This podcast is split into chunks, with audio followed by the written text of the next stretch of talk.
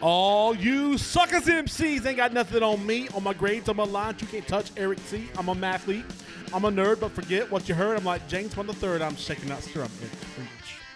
Joining me today, Kyle Whitley, whose father, the inventor of Toaster Strudel, may not be too pleased to hear about this. And also joining us on the three-way call because you gotta love the early 2000s, Ashby Brame. Ashby Brame. How do I begin to explain Ashby Brame? Ashby Brame is flawless. She has two Fendi purses and a silver Lexus. I hear her hair is insured for ten thousand dollars. I hear she does car commercials in Japan. Her favorite movie is Twister, One time, she met Christian Kane on a plane. and he told her she was pretty. One time, she punched me in the face. It was awesome. Yeah, After your brain, everyone. Everybody. oh, how are we doing? I'm Ashby? gonna I'm gonna take the recording of that and just like take it everywhere as my introduction. you should. As you, You walk should. into a room, I'm surprised we got through it. Fifty percent of that is true. yeah, I didn't want to get like too like personal with all the stuff being true. So, I mean, that's the thing about that scene is how what is true and what's rumor that people just heard about them about mm-hmm. Regina George. I mean, That's fair. So I figured let's leave a little bit of truth in there because in every lie there's a kernel of truth. Mm-hmm. Okay, and I learned that in psych. That's what makes it believable. That's what makes right. it believable. So, yeah, you, you have two Fendi purses and a silver Lexus. Your hair is insured for ten grand. and you punched Eric in the face. Yeah, it was awesome. Mm-hmm. I wouldn't be surprised if that, That was is ac- true. Yeah, mm-hmm. I wouldn't be surprised if that was actually true. So, I was trying to think like during the whole Hamilton sing along, she just got excited and went what? Right yeah, I had a black eye for a couple of weeks. Yeah, Yeah. yeah. She, you know, she was doing the um, the Hercules Mulligan. You know, blap blap. She was like blap blap, and just I almost got blapped right then. yeah. I am Hercules Mulligan. Is that the new like what the what saying like get blapped? Get blapped. I feel like we're not gangster wee enough to mon- say that. Okay. Whole nother movie. We're not oh, going another movie, but instead tonight we are going to be talking about Mean Girls. Tonight, We're here. That's right. You know, You've been talking about this since we started since the podcast. we started, this was a dream of mine because I love this movie. We'll get into why I love it in, so- in a little bit. But get in, losers. We're going podcasting. Thank you for joining us where we will keep you. We ought to cancel your podcast, but we've already paid for the DJ. But we will keep you here all night. We we can't keep them here past four. We will keep you here until four. Please subscribe to us on Apple Podcasts, Stitcher, Spotify, or wherever it is you get your podcast. And of course, rate and review us. We accept five star ratings. It's a five. Can we get this in the next size up? No. We only accept stars one, three, and five. If that doesn't work, you can try Sears. Please also join us on Facebook, YouTube, and Instagram at What the What Media. All one word. All one word. Word. Word. And find us on Twitter at WTW underscore media. Please share this with your friends. We're not like a regular podcast. There are no rules here. We're like a cool podcast. Eric, please stop talking. Okay. Last week on the podcast, Kyle and I discussed arguments with our parents that were just funny to talk about now. On today's episode, though, we are taking a Deep dive. Into Mean Girls. Here's your spoiler warning for today's episode. If you have not seen Mean Girls, so you've never actually seen Mean Girls before, shut up. Shut up. I, I, I didn't say anything. If you haven't seen this movie, you will have heard about 75% of the quotes by the time the podcast is over, probably from Eric. So make sure you check it out before you listen. You know, I'm not allowed to recap movies, right? Two years ago, Eric told me that recapping movies was his thing, and I wasn't allowed to do it anymore. And then for Christmas, my parents got me this awesome, expensive gold movie recapper, and I had to pretend like I didn't even like it. It was so sad. So, Eric, since this is your thing, give us a brief refresher on what actually happened in Mean Girls and recap this movie. I don't think we had that conversation two years ago. I'm just saying. We did, you jerk. 16 year old homeschooled Katie Heron, not Caddy, Katie Heron, and her zoologist parents, Betsy and Chip Heron, returned to the United States after a 12 year research trip in Africa, settling in Evanston, Illinois. On her first day ever of attending a real school before, uh, North Shore High School, Katie attempts to make new friends, but to no avail. The next day, she meets and befriends Janice, Ian, and Damian Lee. They educate Katie on the school's various cliques and warn her to avoid the most popular and infamous one, the Plastics, which is led by beautiful and manipulative Queen Bee Regina George and includes the insecure but rich Gretchen Wieners and the sweet but dim-witted Karen Smith. One, you know, I sat with her in English one time. She asked me how to spell orange.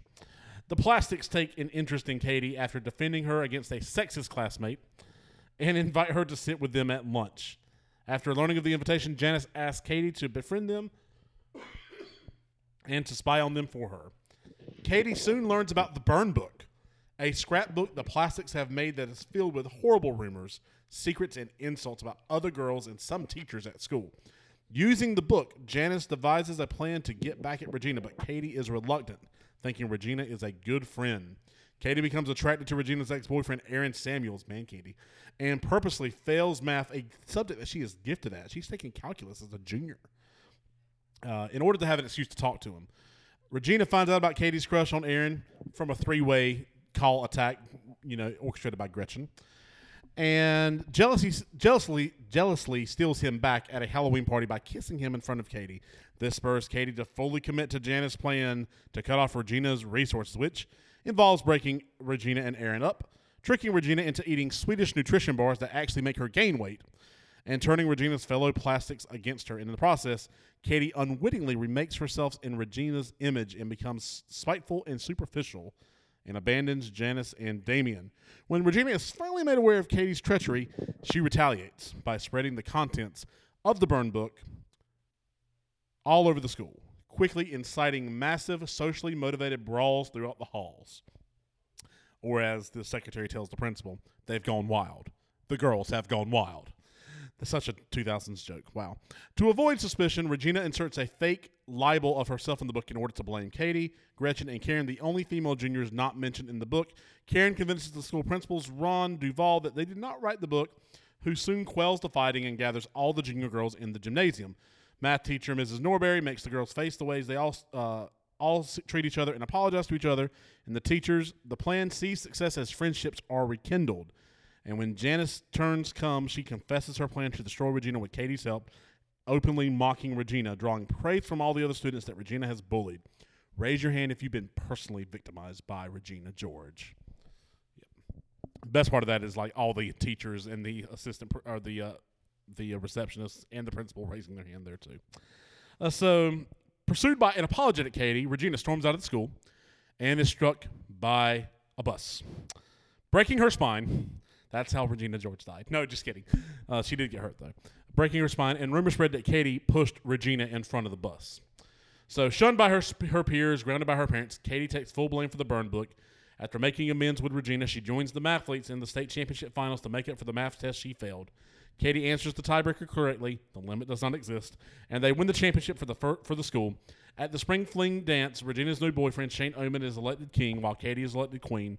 And on stage, Katie declares that all of her classmates are wonderful in their own way, snaps her plastic tiara and distributes the pieces to other girls in the crowd, and reconciles with Janice, Damien, and Aaron, and reaches a truce with the plastics. The plastics disband over summer vacation. Regina joins the lacrosse team and channels her anger into sports. Karen becomes the school weather reporter. That's a 30% chance it's already raining, by the way. And Gretchen joins the cool Asians clique. Aaron graduates from high school and attends Northwestern while starting a relationship with Katie, who visits him on the weekends. Janice begins dating mathlete Kevin DePore, Kevin G and the Power of Three, my favorite band of all time, whom she initially disliked. And as Katie reflects on the social peace that has taken over North Shore High, a group of new junior plastics has arisen, and Katie imagines them being hit by a bus like Regina was. So violent. So, mo- the movie Mean Girls came out in 2004. It's an American teen comedy film directed by Mark Waters, written by Tina Fey, stars Lindsay Lohan, arguably at her peak, by the way. Rachel McAdams, Tim Meadows, Lacey Chabert, Lizzy Caplan, Jonathan Bennett, Daniel Franzese, Amy Poehler, and Tina Fey. Based in part of Rosalind Wiseman's 2002 nonfiction self-help book, Queen Bees and Wannabes, which describes female high school social cliques and the damaging effects they can have on girls, Tina Fey also drew from her own experience at Upper Darby High School as an inspiration for some of the concepts in the field. This is the first film to star Amanda Seyfried, which I, I thought was very interesting. Uh, Saturday Night Live creator Lorne Michaels produced the film. Tina Fey, screenwriter and co-star of the film, was a long-term cast member and writer for SNL. And although set in Illinois, The film was mostly shot in, shot in Toronto, Canada. Filming took place from September to November 2003. This film marks Lohan's second collaboration with director Waters, the first being Freaky Friday, which was released a year earlier. That's a good movie. Um, it was released on April 30th, 2004, and it grossed 130 million worldwide and developed a cult following. The made-for-television sequel Mean Girls 2 premiered on ABC Family on January 23, 2011, and that's the last we'll talk about that. And a musical adaptation premiered on Broadway in March 2018, and I want to go so bad. So, anyway, on a scale of 1 to 10, how much do you like this movie? Kyle? I'll go in the middle. I wrote a number actually this time. Good. I put seven or eight Okay, good. because, and I, I got me. I said, don't get me wrong, I really like this movie, but knowing how much you like this movie, I don't know that I could dare say I'd come close to the amount that you like this movie. So I would say seven. True. Seven's a good number. Ashby?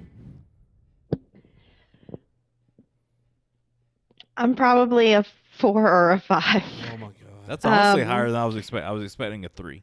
I would have thrown my This- microphone at her face. This movie came out when we were in high school. I was in high school. I was in high school. And I remember watching it, I think, and just being like, okay. and it wasn't until uh, three, two or three years later, when I was in college, that I started being aware of like people quoting it around me. And then I would be like, that sounds familiar. What movie is that from? They'd be like, Mean Girls. Uh, have you ever seen Mean Girls? I'm like, yeah, but I don't remember really like and and then I started realizing that this movie has somehow become a cultural phenomenon and I missed it. I just watched it thinking it was just any other movie that was like okay and sort of funny. Um I this movie like how, what it means to other people and like the idea of what it stands for in pop culture for our generation that flew right past me. Like I just remember being like, "This is a decent."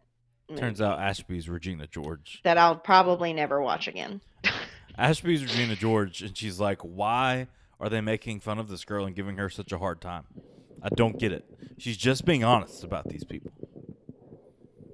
Eric's so disappointed. He's just. I mean, it's Try not it to is cry. super quotable.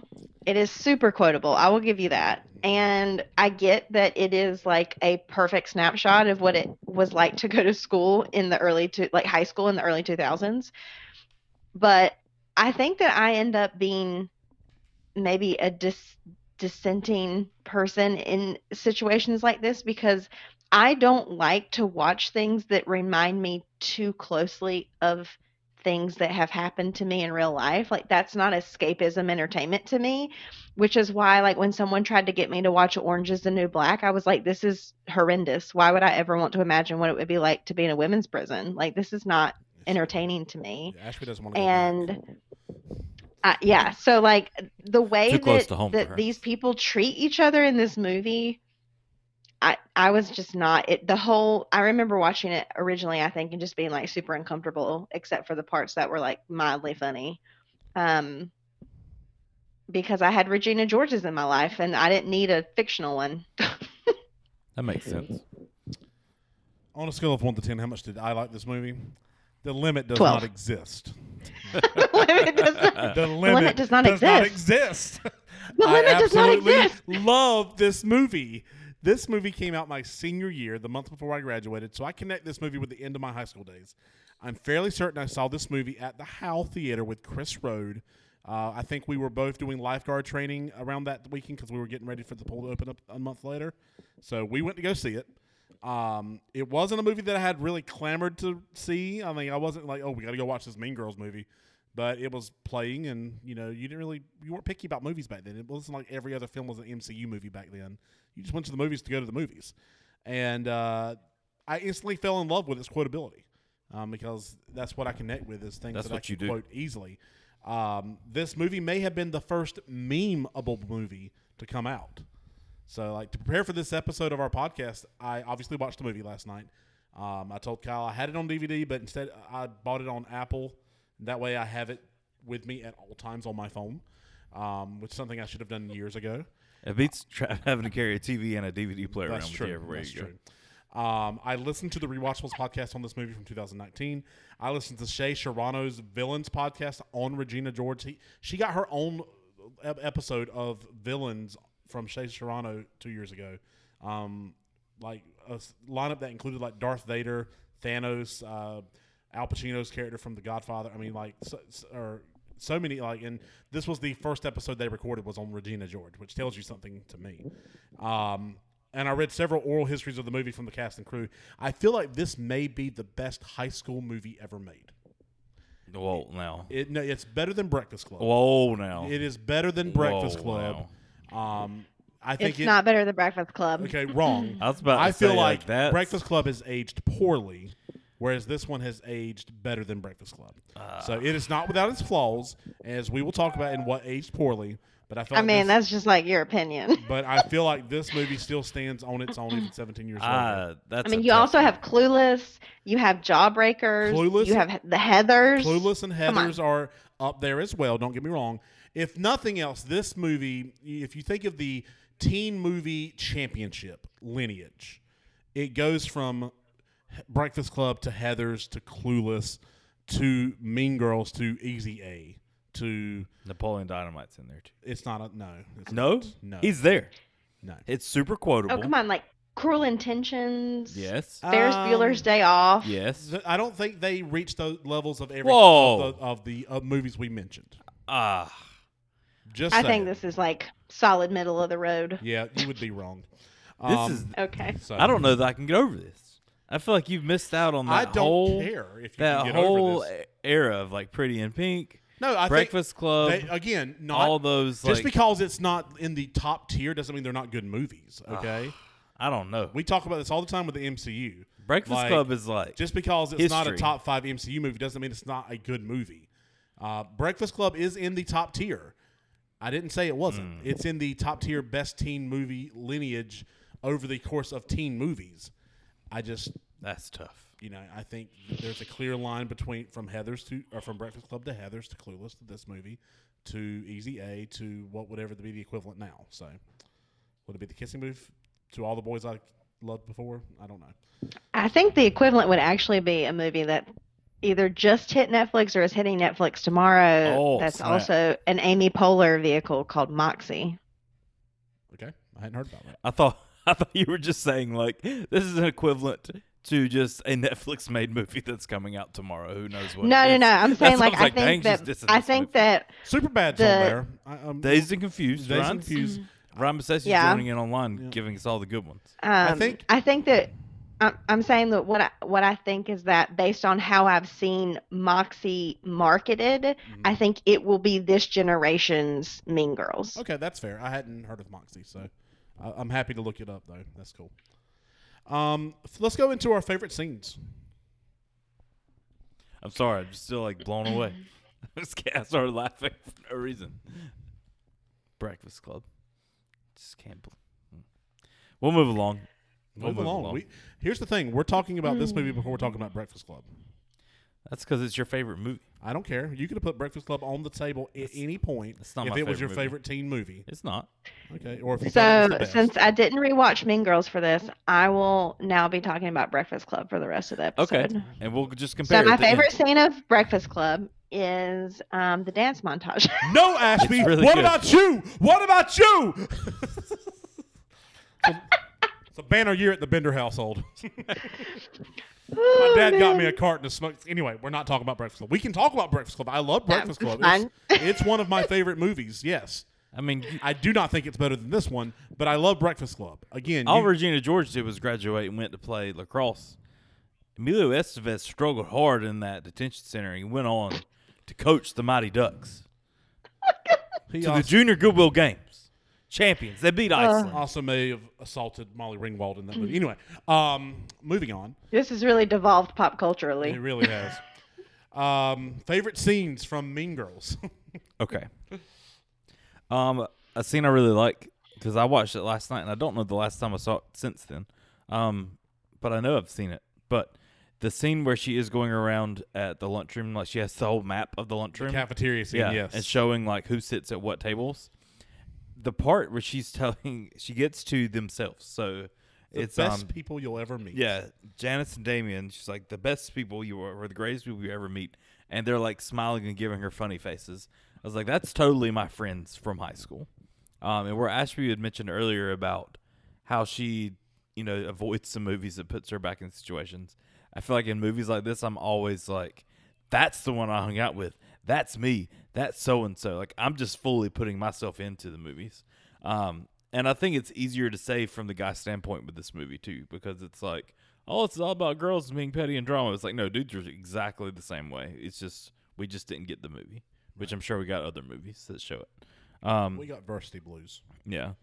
Uh, the only other one that I'll just throw out there, uh, I love how this it happens a couple times in the movie, but where there's her reaction in her head is all the people acting like animals in the jungle, where literally she dives across like a wildcat and like you know tackles Regina George, and then you have uh, the hot boy crush that's like screaming like a Like monkey. the howler monkey. Yeah, you've just the entire people break out acting like animals. Um, I think it's done really well because I remember the first time I saw it, I was like, "Oh man, this is insane!" And then you realize it's all in her head. But I just enjoyed those moments. Very nice. Ashby? I like the trust fall scene. uh, specifically the one where Gretchen gets up and she's like, I'm sorry I'm so popular. And then she trust falls and Right into Only- Karen. Yes. only Karen catches her. I love it. And like uh, the look on Karen's face like, that was the best apology I've ever heard. Walking off. Like, like, You're okay. She's supposed to give this heartfelt apology, and she's like, "I'm sorry, I'm so popular." yes. Um, oh, my favorite scene is the cafeteria scene. Janice taking Katie through all the clicks before she gets introduced formally to the plastics. Um, that includes the scene where she's actually talking to the plastics for the first time. Um, you know, where some other guy's hitting on her and they save her from from Jason, who is objectionably the worst person in this movie. Yes. Um, the talent show, which you know is memorable for the Plastics version of Jingle Bell Rock, that dance, but also included Damien's version of Beautiful by Christina Aguilera. Don't look at me, and Kevin G and the Power of Three doing that wonderful rap. Um, you know, at the very uh, that I used at the very beginning of this episode. And then, of course, the burn book being exposed in the hallway, which led to the intervention in the gym, uh, including the scene that Ashby talked about, um, which ended up in, uh, leading to Regina getting hit by a bus, um, which, you know, big turning point in the movie. Um, so those are my favorite scenes. What aged the best from this movie? Me being a dude just watching it, not even being a dude, I don't think that matters. But I think just the meaning behind it. Um, obviously, there's stuff that's exaggerated in this movie. There's stuff that you know it's just overdone completely. But just the meaning in this, because there's it put me right back in high school, like, and I know it still happens now. It's probably even more so now with social media and everything else. But to know, like, we make a big deal out of a bunch of stupid myths, especially Yes. that age. And it's not like downing if you're a high schooler right now, downing you. Like I'm not talking crap about you, but it's just emotions are so strong at that point that we want so much for people to like us and to fit in, and we do stupid things and say stupid things, and just change who we are completely to try to be the cool ones and fit in. Mm-hmm. Um, and some of us go the opposite way, where we try so hard not to fit in, but we're still really trying really hard, so hard not to fit in that we're fitting in somewhere else. Right. Um, and I just feel like it still has a strong thing that can go from generation to generation still because like I said, I know bullying and everything else still happens now. Um, and I don't know, like I said, it's meant more so to be somewhat of a comedy, so like stuff's exaggerated a whole lot in some scenes, but I still think that's something that still happens today. Ashby? I like so this movie came out two years before the first High School Musical movie, and I feel like a High School Musical gets a lot of credit for the like you can be a jock and a theater kid and a nerd and smart and whatever. Mhm. Um, Right. and eh, and I get that there are definitely cliques in high school. Um, but I like that the resolution to this movie was that eh, yes, there were still cliques and there were still places where you felt like you fit in, but you could be in more than one place. You Yes. know, like Yes. Caddy could be um She could be friends Katie? with yeah. She could be friends with the anyway, Katie. Um, pronounced Katie. Katie. I've heard it both. So, like They- she could be a mathlete and she could be the homecoming queen Mhm. and you know gretchen could be um sorry regina could be gorgeous and a really good athlete Mhm. and um i i just really liked that it ended with this idea that like they all found places that they belong but they had also found other opportunities to hang out with other people um, and I think that, you know, my high school experience was, you know, I had a group of friends that were like my clique, I guess, that I fit in with and that I hung out with. But I was, you know, varsity golf, varsity soccer, honor club, newspaper, Spanish. Like I was doing a ton of things. And that put me in contact with a ton of different people. I, I didn't have one, you know, I wasn't like the goth kid, the band geek, the jock. Like I was I was in every group because I was doing so many different things and I think that that for the most part that really is the true experience of most high school kids. You're doing multiple different things. Absolutely. Um, Mhm. and I think that this movie sort of represented that for our generation, you know, 2 years before High School Musical was like you can do multiple things in high school. It's We're like, well, yeah. all this together. Okay.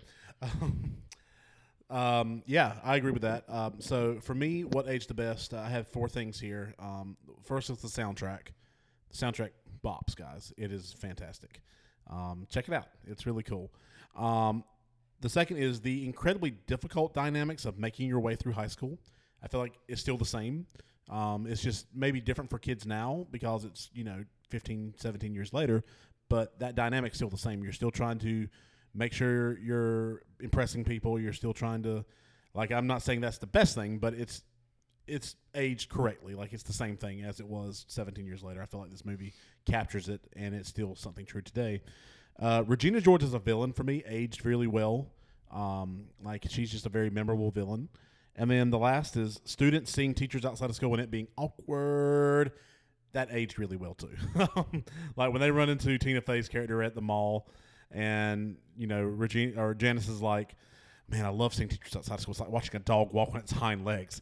Yes, it is. It, it, that's how it feels as the teacher. And then they're like, "So you doing some shopping?" And she's like, "No, I'm here with my boyfriend." and there's just some random old guy there, and she's like, "A joke." I make jokes, people. so, um, so that aged the best for me. Um, what aged poorly? And I have several things on this list for a movie I love. But uh, what aged poorly, or what are your nitpicks about this movie? We'll let Asper go first. Ashby, want to go first? Did I mention that I didn't rewatch this movie for this episode? You did. So- you did. I don't. I Did don't you have watch any. the Did you watch the specifics. eight minute recap video I sent you? You said it wasn't I entertaining. did. Okay. I did. Cool. Um, Of course, that was the, And it that was brought a it- list of the best moments. So right, right. So like I was watching the hi- the highlight highlights. um, so I don't. I think that I remember even at the time, or maybe I rewatched it in college with some friends, and realized that there were some things that just weren't aging well. Some of the humor. Yeah. Um, I think especially the whole running joke when she gets to the school and they expect her to be black because she's coming from, Africa. Yes, that's the first and then she walks up to all the black kids at the table and speaks Afrikanese or whatever to them, Afrikaans, and they're just like, "Excuse me." Yeah, And I, the race jokes didn't that did they, not they age don't well. fly very well. No, Yeah. Kyle, what do you think? I agree. Uh, that's the only main thing I wrote was just the humor. Like some of it's still funny, but there's some things and topics the way it's said or done um, isn't done so well, or it doesn't age well. Uh, I will say there's some things I feel like that are iffy, that are on the borderline of is that funny or is it not funny? And there's some things that are very much like, you know, there's some that are black and white and it's obvious one way or the other, but there's some things that's like, depending on who says it, depends on if it's funny or not. Yes. And in the, those certain characters, it is funny for that situation, for like to be able to be honest about things. Um, But like I said, you know, it's easy to pick apart the whole thing if you really wanted to- every little thing. But I think you do have to kind of look at it from some different eyes and say, is that funny coming from them or is it just not funny at all? And I definitely think there are some of both of those Absolutely. situations throughout the movie. All right, so here's what I've got. Uh, casual racism's first thing on my list. Mhm. Um, in multiple ways, how Africa is depicted in the movie, um, like as this rural area where everyone acts like savages and stuff. Like, no, that's I mean, that's not all of Africa. The fact that it, she's introduced as from Africa, the continent, is troublesome to me because Africa's full of countries, some that are undeveloped, some that are very developed. Um, but every country has like major cities and major ports and stuff, and um, so just the idea that that's how Africa's portrayed. As someone who's been there, you know, I just I hated that. Allegedly. Um, allegedly, yes. Um, assuming the only black girl in class is, from, is the girl from Africa, again, problematic. Uh, the depiction of the coach as a child predator. Did not like that. Okay, I, I, I don't like PE teachers already get a bad rap as it is. Um, I thought he was hilarious, you know, trying to teach health ed and uh, and sex ed, sex ed, but the fact that he's hooking up with two of the um, two of the students, no, no, uh, no, that that is very very bad, and I hate that's how my Not cool. not cool at all. Hate But there that's- was the part of me watching that too that um it was contradictory where he's very much like so nervous Yeah, talking don't- to these kids about having sex. don't have like, sex, but don't do it. Don't yeah, do it at all. You'll die do if you do. You'll get chlamydia and you'll die. But then he's hanging out and like, you know, Yeah, having affairs Coach or Carr? situations. Or you'll get pack- or you'll get pregnant. yeah, you'll get pregnant, And and, then you'll die. Yes, And then you'll die. yes. Mm-hmm. So just don't do it, okay, kids. Yeah, I don't like the. I don't like how he was. Um, like I know it was done for comedic effect, but you know, I'm a PE teacher. I'm a coach, and I would not want anyone to think of me in that particular light. So yeah, that aged poorly for me personally. Um, body shaming uh, is something that has aged poorly, um, and obviously it still happens. So I know they depicted it in the movie as something that happens, and it still happens today. I still think it's aged poorly. Um, buses speeding through a school zone. How fast were those buses going going at, at the front of the school? They do. They are not supposed to come that fa- go that fast in front of a school. I'm sorry. That is aged poorly for me. As someone who sees sees buses every day, they should not be going that fast, and they are. I tell them to slow down.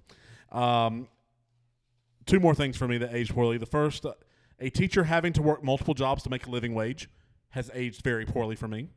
I can't believe that Mrs. Norbury is having to bartend and do another job. Like she's working three jobs, she mentions, to pay for her divorce. Um, that's aged poorly. Teachers shouldn't have to work more than her, their one job to make a living wage. I don't know, and and I know this is your career, so I don't want to like step on it and sound bad. But I don't know if it necessarily is aged poorly if it's still accurate. Just because it's still an issue. I think the issue is aged poorly, not necessarily the accuracy of of it being true. No, not all of them. I don't mean that by any means, but there's definitely some that have multiple jobs or do something on the side. Yeah, that's what I'm saying. The Yeah. fact that that's still a thing, that is Yeah. aged poorly to me. Yeah. So the fact that it happened is, yeah, maybe it's aged good, but the fact that it's still happening is Mm. what's poor to me. And then the last, of course, that fetch didn't happen. That is aged poorly to me as well. Well, that's all up to you. So It's literally on how often do you use it. But in breaking the fourth wall, did fetch actually happen? Because fetch didn't happen. that's true. Here we I mean, are I think Mean Girls made fetch. fetch happen. Maybe I don't know. I feel like it should have happened in the movie though. Poor Gretchen. Um, that might be the, one of the nicest things to say about Gretchen. I have some more words for her too. Um, well, speaking of making fetch happen, even though it didn't happen in the movie, what are f- some of your favorite quotes? Boo, you whore. yes. Ashby, when you said you hadn't watched the movie, I wanted to respond with that quote, but I didn't know how you would take it. I didn't want to. I didn't know how you'd take it. So I would love it. I would love it. Um, What Once else you got? What yeah. else you got, Kyle? Well, once again, I think that's a line that like us can hear that and think it's hilarious because we can see each other saying that to each other. There's some other people that have some really big issues with that. I'm sure. Well, Karen had an issue with it in the movie. She's like, "Oh my god, I can't believe my friend talked to me that way." But, Well, yeah. Erica, as soon as we were watching it last night, Eric started busting out laughing because like her and her Jeep group and stuff. She said that's how we respond to each other in the Jeep group. It's like that's literally a saying we say to each other in the beach or the Jeep group. Oh my goodness. Um, another one I thought was really funny was like, "Oh my God, Danny DeVito, I love your work." Yes, great line, great line. Um, we'll ignore the fact that Damien's just hanging out in the girls' bathroom. Um, and he does it again, like when they invite all the junior girls to the gymnasium, and he's just chilling back there with his hoodie on. I mean, but hilarious line, hilarious line. Let some other people go. Uh, Ashby, Um, I like the oh from Karen where she's like, it's like I have ESPN or something. yes. which then she follows that up with, "My breasts can tell when it's going to rain," which is then followed up with, "Well, they can tell when it's raining." they can tell when it's already raining. Yeah. bless Karen. I mean, like bless her. I, love, her character. Karen. The He more I, puts the K on in the mirror and it's, it's backwards. backwards. The, this time watching this movie, there was so much more that I appreciated her character. Like before, I feel like I focused on other people, but this one I focused a lot on her. It was like this had to been tough as her as an actress moving forward to just been like the dumb blonde in this movie, where that's what people would know her for forever, you know. Like, And she's done lots of other things that I was Yeah. not aware of until I looked it up to be like, she was in Mamma Mia. yeah, well, these thoughts happened, and I was like, she's had to have been in other things. She like, was in that and look Justin it up. Timberlake movie. I don't know the name of it know. anymore. but Well, I, so I looked up the timing, ironically, because I, it, it made me think of it because I just watched Veronica Mars. It was one of Mhm. those shows that kind of I missed, and I had I've had some time, so I went back and I watched Veronica Mars for the first time, and that also came out in 2004. And she was playing a Regina George like character on Mhm. Veronica Mars in the first season. like ironically, she actually auditioned for the role of Regina George, and they said Right, like, yeah. she did it really well. Like it was a different take on it, but she said it, she was somehow more like scary than Rachel McAdams, but less intimidating. Mm. hmm Like Yeah. Ra- Rachel McAdams nailed the perfect balance between being scary and intimidating. Where um, Amanda Seyfried did like was actually scarier than her um, than Rachel McAdams' take on Regina George, and they were like so like they wanted to keep her so they were like, well, won't you be Karen? And that was like the simplest role, and she nailed it. Like she just hmm so uh, Yeah. she, she did a fantastic Yeah. job there. Any other quotes from y'all for y'all? I remember the scene um, just because I thought it was very like being in a group of girls where um, Regina goes, But you're like really pretty. And Ka- Cady. Cady's like, Cady's like, um, Thanks. And she's like, So you agree? You think you're really pretty? Mhm. it's just like, why are we playing these word games? Like, what is happening? I just said, Thank literally you. Literally setting a trap for her to see how she would respond. Like she's already sizing her up. Like that's the beauty Yes. of her villain. Like she sees this girl and like, hmm, let me see how she responds to this, and let me let me talk. You know, then they make fun. You know, they low key make fun of her bracelet there, and Mhm. Cady doesn't realize it till midway through the movie. Wait, she was making fun of me that first day about my bracelet. Like, Yes. like so like Yes. low key like. I mean, just like she's already kind of setting Cady up for some failure, thinking, "Hey, this girl might be a threat. I need to go ahead and talk down to her and take her down a notch just in case." Right, because then she watches her do it to that girl with the skirt. With the right, she's yeah. like, "Oh my god, I love your so skirt," vintage. and she's like, That is the "Thanks, ug- it was my mom's." yeah, Yeah, that is the she's ugliest like, effing "Ugh, skirt I've ever seen. yes, and it's just like, okay, Wow. why did you even have to say like, why didn't you just not say anything? Because she's a Just- mean, she's a mean girl. She, she, the world revolves around her. She wants people to know. Yeah. Um, The other one I really like is whenever they're upset with Cady and driving away, um, and Damien's like, "I want my shirt back." I want my pink shirt back. yep. Well, that whole scene too, like it's one, past one o'clock, and you know, like, he's driving really slow, and Janice is fussing, and he's like, "I cannot stop this car. I have a curfew." Janice, curfew's at one, and it's one fifteen. we were watching that scene because the whole movie we've been like, Erica saw Janice, and she's like, "That was me in high school." He's like, "I didn't necessarily dress that way, and I probably didn't vocalize it, but that's how I felt a lot in high school." And I was like, "Yeah."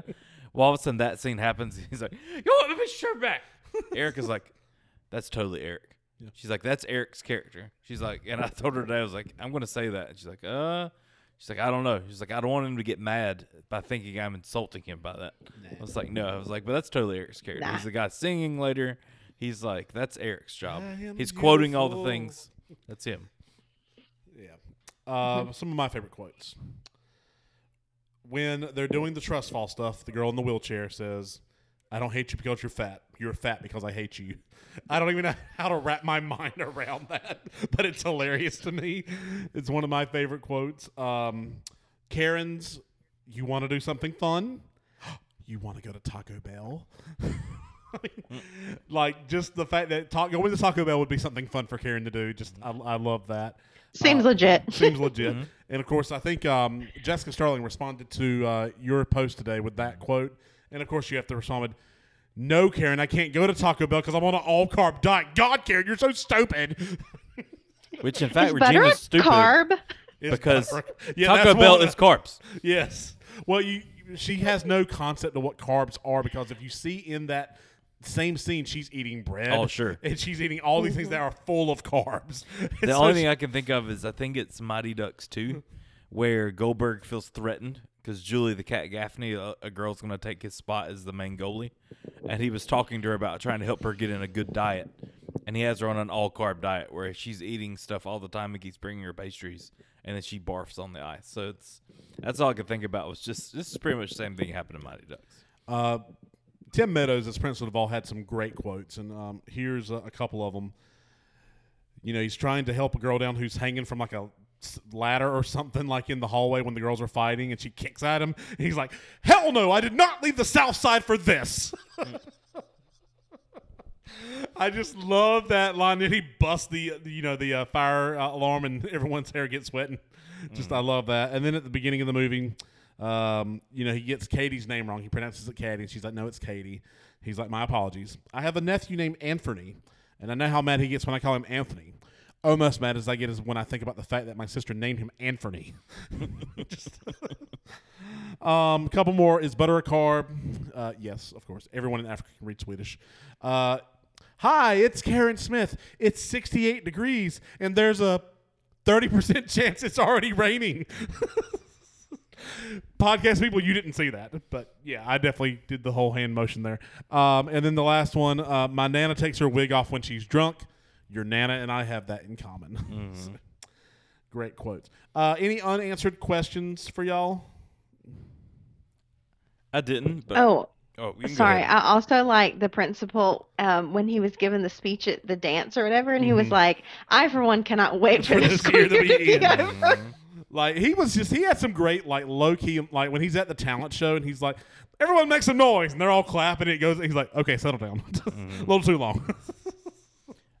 he This- was he was Tim Meadows was fantastic. This isn't so much an unanswered question. It's just something that I thought of that I didn't realize when I was younger and watched it. Was how much this was a Saturday Night Live movie. Yes. Um, and I know they were careful about how they did it, so it didn't just come out as a Saturday Night Live movie. Yes. But to realize the people that were in charge of it, the people that were in it, you know, Tina Fey writing it, um, I feel like it just has that funniness to it, or that feeling to it.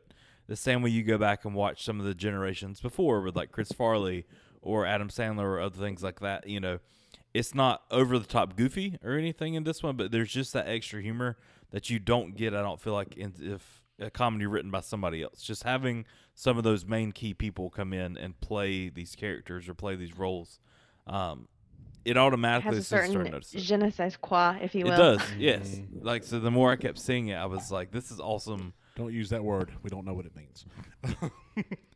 I imagine it's a chef's kiss, maybe. Yes.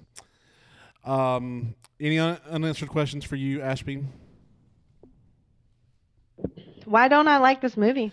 I, don't, know. understand. I, I thought can't you tell did. you. Like part of the reason we put it on the schedule is because I thought you enjoyed it. So I I know was- I enjoyed I it. I thought you enjoyed it too. So I was leaving work today, and Michael Thompson was like, "Oh, I have you know good time on the podcast tonight." He's like, "It's one of Eric's favorites, right?" And I was like, "Yeah, it's one of his favorites." I was like, "I also found out today that Ashley doesn't really care for it, so this should be fun." it's like kind of laughed. He's like, "Well, good luck." Good luck. um, here's some of my unanswered questions. So we know Aaron and Ka- uh, Cady they got together in the movie, but come on, he went off to college. She's still a senior in high school. When did they break up? They break up at Halloween or did they break up at Thanksgiving? I'm just You're ge- well, I guess. Uh, year. Never mind. I'm thinking they broke up at Thanksgiving. Mm. She went to go visit him at a Halloween party. They got a big fight there, and they broke up over Thanksgiving. Is my theory. Yeah, So- somewhere in between. Yeah, the week before Thanksgiving break. Yeah, exactly. Uh, Yeah. How did Regina survive getting hit by that bus? Because that bus was coming in pretty hard. I mean, she's got superpowers. I'm just saying. She's too mean to die. Exactly. Um, how did Janice and Regina become friends and then ultimately have a falling out? And I have a theory on why they had a falling out, and it's, it's just a misunderstanding. There were, you know, Regina was starting, you know, rumors that she might, that Janice might be a lesbian, but we find out at, at the end of the movie that she's Lebanese. And I'm wondering, did Regina just find out that she's Lebanese and she misunderstood? And that's the whole fallout between Regina and Janice? so, Well, I feel like it was good. That that- actually makes perfect sense. it does. I never even thought about that. like, that hit me yet last night when I was watching, like, wait a minute, Lebanese, there's some wordplay here. Mm. I wonder if that's why she thought, you know, that's why the rumor got started was Janice is Lebanese. Like, that that makes perfect sense to me. So, I will say I'm glad that they included that relationship as well. yes. because you do see that a lot where there's kids that come up even like you know from being really good friends in elementary school and getting to middle school and there's just that change there Mm-hmm. but then you also see that when they get to high school there's a big change There's where all of a sudden people that were really close start growing apart um, and a lot of times that does come with hurt feelings and anger or animosity towards each other sometimes you it know you happens can- in life as adults. It does. I mean, it's it's something that happens. I mean, my best friend from high school and I don't talk anymore. I mean, it's just part of the life. It's just how it happens. So, um, anyway, random section. Um, I've got a couple of follow up questions that I put on there. I don't know if y'all saw them today. Um, but I'm going to jump into those and then we can jump in with anything else random if y'all want to talk about it. Um, what was the worst thing that Regina did, in your opinion, in this movie? it took me a minute to remember, but I started like thinking them through. The, to me, the worst thing that she did the entire movie was she called there was the girl at the mall flirting with the guy or whatever, and she called that girl's mom pretending to be a lady from Planned, Planned Parenthood, Parenthood. Yep. and said her test is in, and this you know I need to you know It's urgent. It's urgent. We need to talk. And then just me, it's like that ruins the relationship with the mom and the daughter for who knows how long because now there's trust issues there. Yep. This shouldn't be. Uh, but then also we already see how badly people talk about each other. Yes. So what level is this going to even more so bring this girl's life down? Um, that's just a horrible thing to do in general. But then there's a lot of after effects coming from that as well. to me, that was the worst thing she did. Uh, only uh, the only thing that came close was not letting fetch happen. So, Ashby, do you have anything? I concur. You concur. Um, number two, who was actually the worst person in this movie? Like the worst character, or like when I say character, like who was the worst person in this movie? I'm sure there's a lot deeper of an answer that you could find, but for me, it was Regina, just because I thought about all the other people that were so much affected were all somewhat circled around her. Like people were doing things and saying things because they wanted her to like them. Um, but then also, like even as a grown up now, and seeing how she treats her parents and how she treats them, like treats her her friends that are supposedly her best friends, you know, air quotes. Uh, and then she treats strangers horribly, but then also she treats her family horribly. So I feel like there's multiple people there that that's causing. Now, there are other people, you know, Cady for, for doing horrible things as well. Also, Janice, you know, kind of instigates this whole thing to begin with, um, instead of doing whatever else. But that's the one that stands out to me. For me, and I mentioned it earlier, Jason is the worst person in this movie. Jason is Gretchen's on again, off again boyfriend. And our first scene with him, actually, our first scene with him is he's in the cafeteria, and there's a quote I'm not going to quote on Facebook because I already got in trouble earlier. Well, not really get in trouble, but you know. Um, but the second scene with him is Cady's walking in the lunchroom, and he comes up to her and it's like, hey, we're taking a survey of new lunchtime students. Is your muffin buttered? Would you like us to assign someone to butter your muffin? And she's like, what, what? And she, he's doing it right in front of the girl he was supposed to call last night. So he's a jerk already. The next scene we see from him, I think, is at the talent show, and he throws a shoe at Damien while he's performing. Now he got his comeuppance later because Gretchen kicked the uh, boombox into his face. So good for Gretchen. I don't think she did it on purpose, but um, but he just he you know he's on a he leads Gretchen on a roller coaster ride of emotions. He's a jerk in the worst sense of the word. Um, I, I don't think there's any redeemable qualities about him whatsoever. He's just a creep and a jerk. Um, I, I can find some redeemable qualities in every other character in this movie, including Regina. Um, I cannot find a redeemable quality in him at all. So, Ashby, you have any thoughts? Uh, Regina's mom. Yes. I love Amy Poehler. I love how she plays this character. But if you take the character at face value, the only thing worse than high schoolers who act this way are parents who act this way. That Absolutely. that enable and that want to be the cool parent and that can't form boundaries and that can't say no.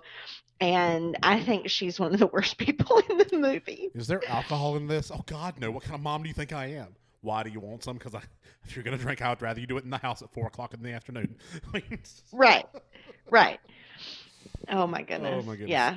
okay, so which table are you sitting at in the cafeteria? And I listed all the categories that Janice listed there in the movie. You have your preps, your JV jocks, Asian nerds, cool Asians, varsity jocks, girls who eat their feelings, girls who don't eat anything, unfriendly black hotties, burnout, sexually active band geeks, desperate wannabes, the greatest people you ever meet, aka the art freaks, or the plastics, the worst. Where are you sitting? I put I'm floating from table to table Me too. because I feel like, Same. as as you said earlier, and I feel like it's something. It, I don't think it applies to everybody in high school, but I feel like the three of us at least were the people that kind of were friends with everybody, or at least could be, you know, have stuff with everybody. So it honestly just depends who was in that lunch whenever I came out. Yeah. I mean, I literally, I think my senior year sat at a different table every day because I knew everyone, but I wasn't close with like n- any one group enough to sit with them every day.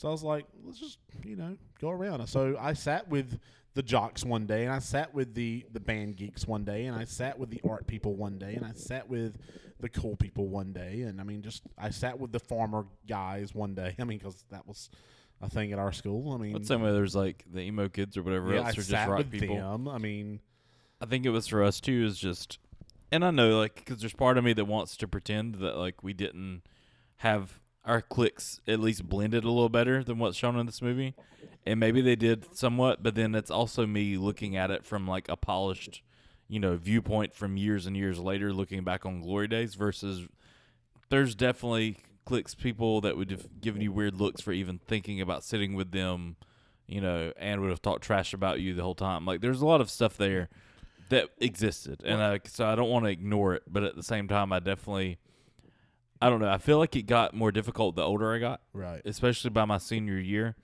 Um, and me becoming a person that was more like Janice, that was more just who she was and enjoyed that. Um, that I was thankful that I still had friends and other clique groups that were very much still loving and welcoming and being my friend. But I started to realize too, like I wasn't caring so much to fit in with everybody else. Right. Um, and so by that point, I started seeing a lot of just the dumb things that other people did. Um, by making fun of other people for their sexual orientation or other things, Mm-hmm.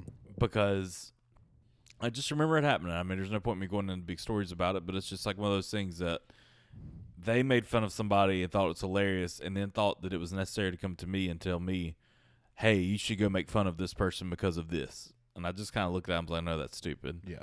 Um, and by all means, I'm not perfect. I know I've you know said and have done hurtful things in my life too. I don't want to pretend like I'm an angel, but at the same time, like I am thankful to have hit that point. To been aware of the dumb things and not felt you know like you had to fit in with whatever. Here's the thing about us and Ashby. Can, you will probably agree with this, but we went to a small high school. We were a one A high school in Johnston County, um, not remotely the most popular part of Johnston County in rural North Carolina. So like all our cliques kind of had to blend in. Like because we didn't have but so many people in our classes. Like I think my graduating class was 139.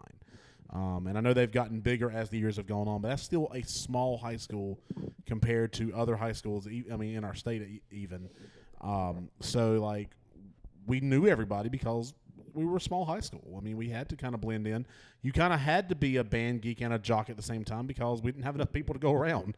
I mean, like you had to do the high school musical thing because we didn't have enough people to play baritone and middle linebacker.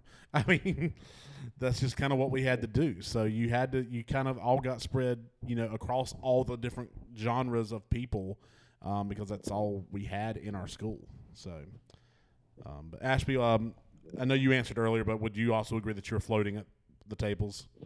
Yeah, I would say, I mean, I can be a little bit more specific just within the criteria of the movie. I was probably floating between jocks, uh, desperate wannabes, and art freaks for the most part. That's fair.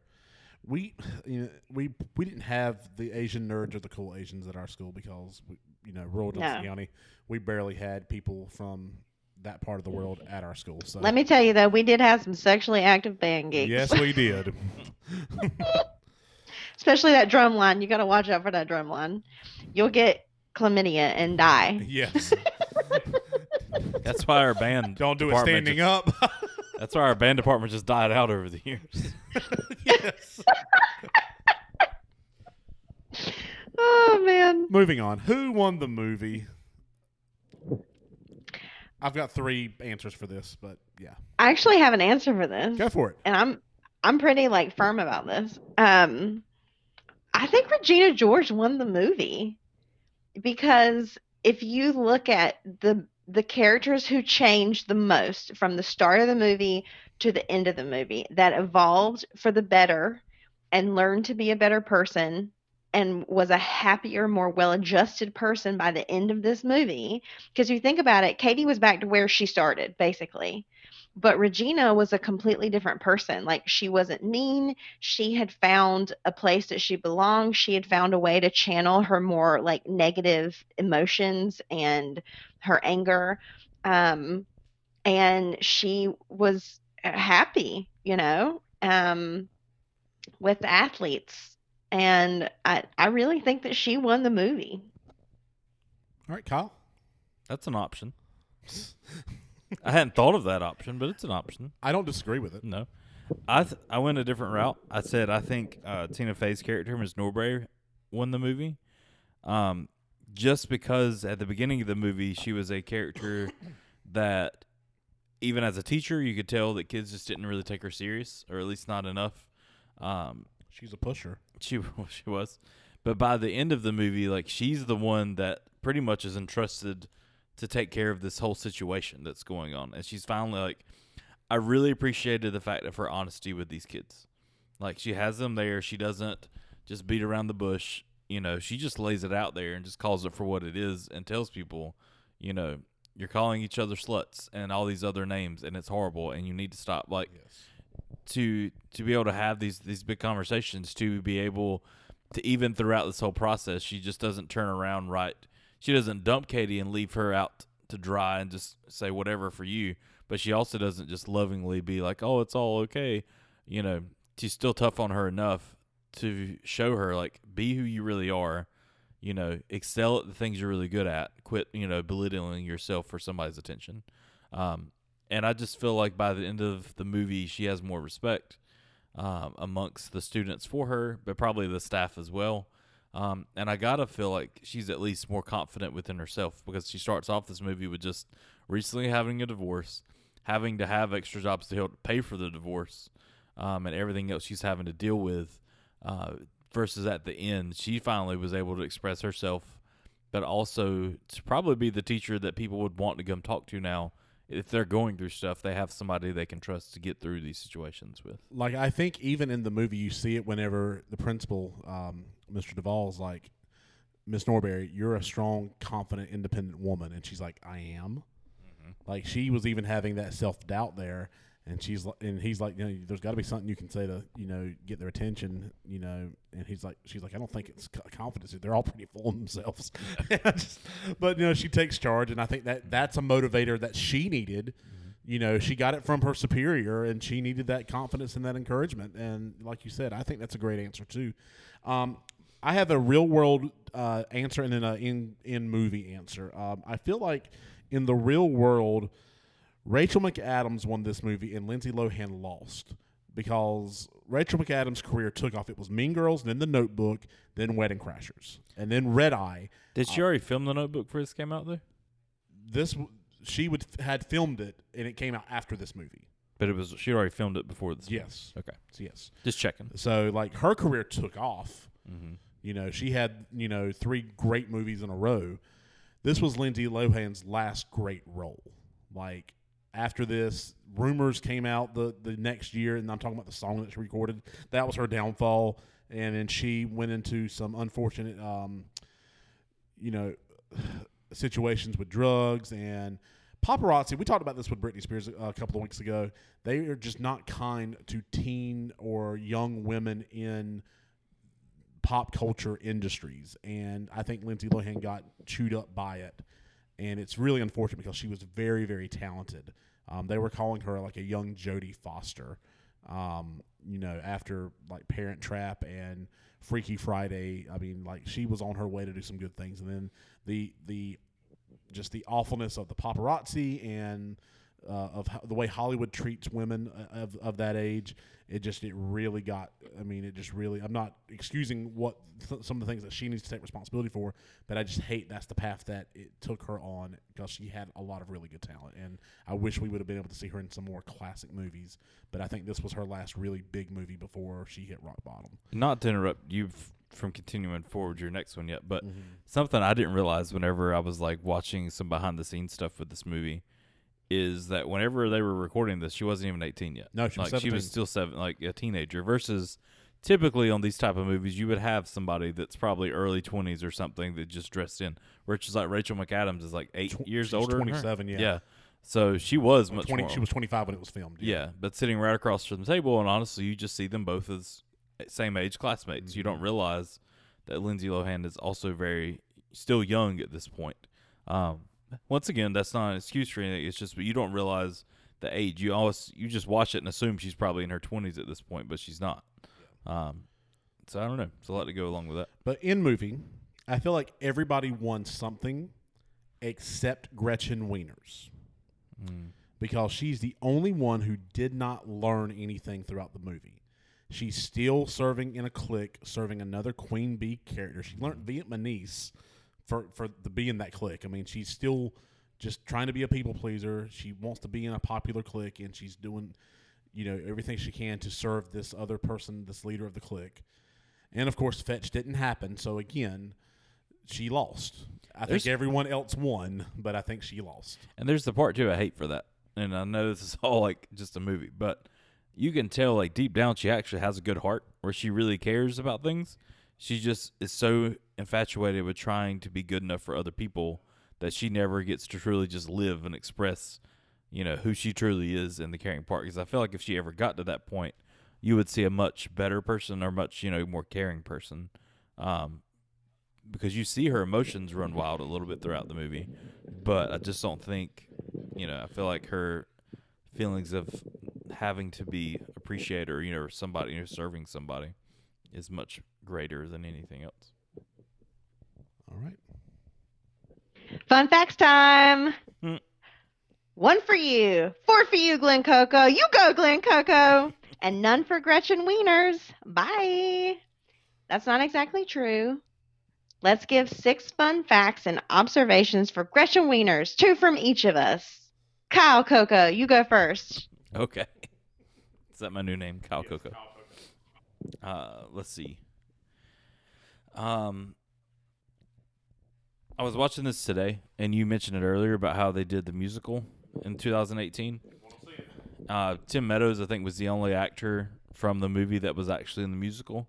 Uh, but also, I know when they did the Mean Girls reunion, I think in 2018, Tina Fey said she was in the midst of talking about doing a musical movie.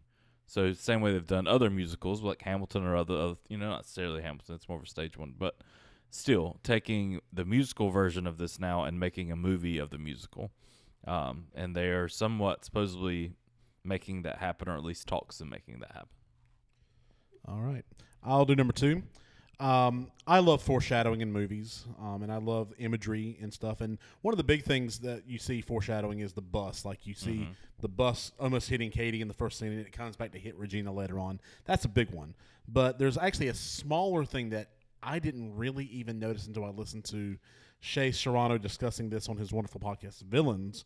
In the first cafeteria scene, when Cady meets the pl- meets the plastics, Regina, Karen, and Gretchen are all eating the same thing and they're drinking the same thing. They have a sandwich with a Perrier with a white straw. The second cafeteria scene, Cady has joined the plastic at this point.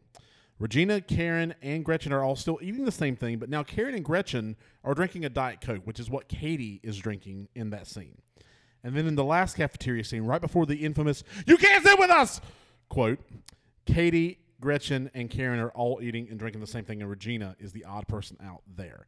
I love the subtle imagery there. It's a minor detail, but it shows the progression of the plastics slowly changing their allegiances.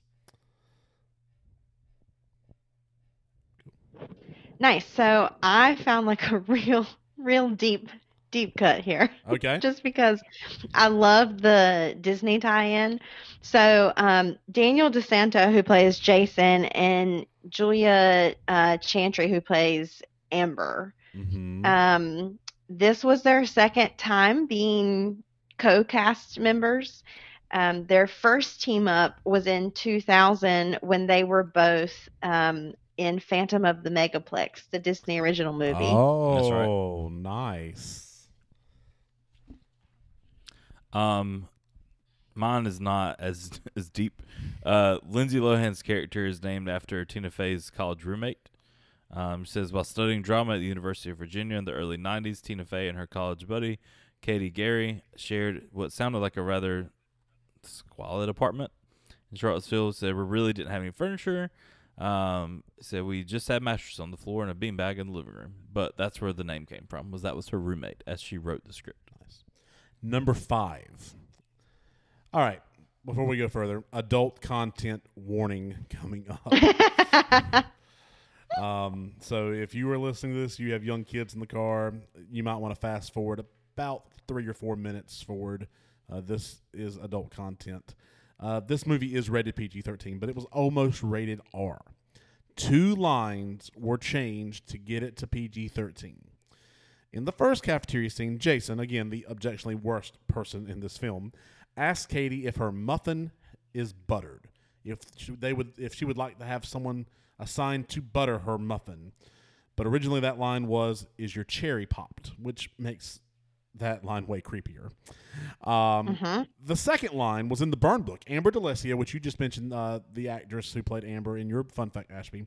Um, she was accused of making out with a hot dog, which she responded to with, "Oh my God, that was one time." It was one time. now there are conflicting reports on what the original line was, so I'm just going to pick one that I think I can get away with. Uh, but one report says that the original line that had to be replaced was "She had sex with a hot dog." Again, they changed those two lines to make it PG-13. There was an um, another scene where the MPAA wanted to make it rated R based on um, one character's comment in the caf- in the gym about uh, her period when she was talking about how she uses super jumbo super jumbo tampons, but she has a wide flow and a heavy set vagina, and um, no, I got those mixed up. A heavy flow and a wide set vagina, um, but uh, Tina Fey wrote a impassionate letter to the MPA saying there's nothing gross about that scene. She is just talking about a normal bodily function of a girl, and it's not used to make fun of. It's not used to to um, to damage anyone. It's you know it's it's a normal part of being a young girl, and it should not be docked um, b- because of that. So the MPA. She also apparently argued that Anchorman used the word vagina and they got a PG 13 rating. absolutely. So good for good for you, Tina Fey. That's right. All right, Ashby. Fairness. So since I've been talking, hello, James. oh man, this is great. Just you know, a cat tail in my face. Um, since I've been talking about High School Musical, I thought it was interesting. I found a little tidbit that um, Ashley Tisdale auditioned for Karen Smith and Yes. obviously didn't get it, and then she ended up being cast in High School Musical. You know, two years later. Nice. So. She's also the voice of um, Candace and Phineas and Ferb. Yes, she is. Yes. All right. Well, she doesn't even go here.